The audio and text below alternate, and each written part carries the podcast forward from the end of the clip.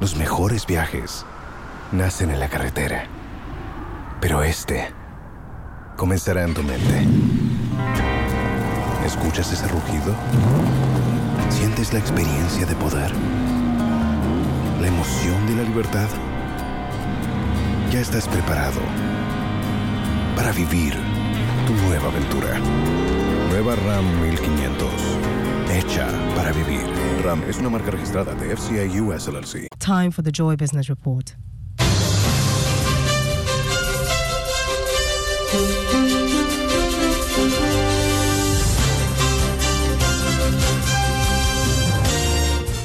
Ghana drops in trade attractiveness and openness index among other African countries in Stanbic Trade Barometer report. And former Finance Minister Seth Terkper hints issues of debt owed independent power producers will be key in review of Ghana's program with International Monetary Fund, which is currently ongoing. And later on the Joy Business Fund, it's been a decade since Wear Ghana sparked a fashion revolution with its geeky wear clothing line. We will take a look back at the journey of the business started by two university roommates.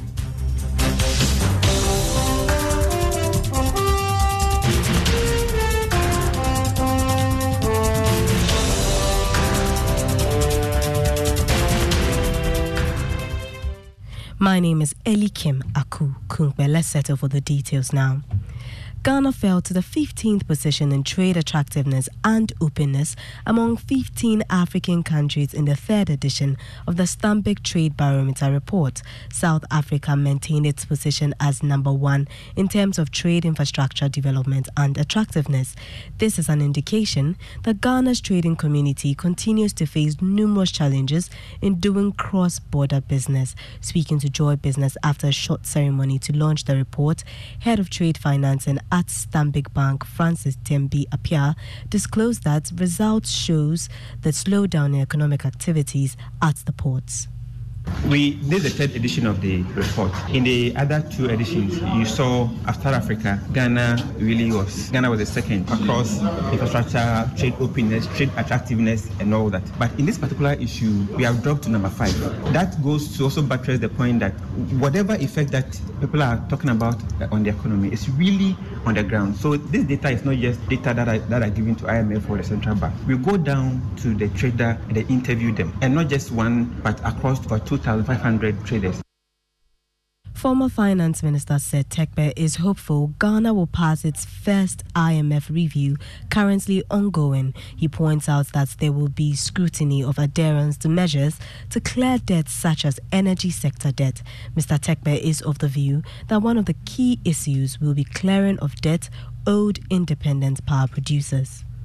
You know, so there are specific requirements in the IMF program which are related to what I just said. And so their concern would be if any of these things are not done, right? If any of these things are not done, then they cannot go to the board. But I don't see the reason why these things cannot be done. For example, the stock quarterly flows of build-up clearance payable to independent power producers. These are things which, you know, the ministries have done regularly, you know, for a long time since the Core Research and Manufacturing Limited Company has launched its new product, the Core Plus Mixture.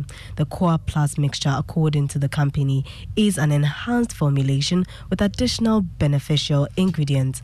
According to Chief Executive Officer of Core Research and Manufacturing Limited Company, Professor Samuel Ato Duncan, the company is poised to create jobs through its operations. He was speaking at the launch of the new product natural or herbal medicine will soon take its place of pride within the healthcare value chain.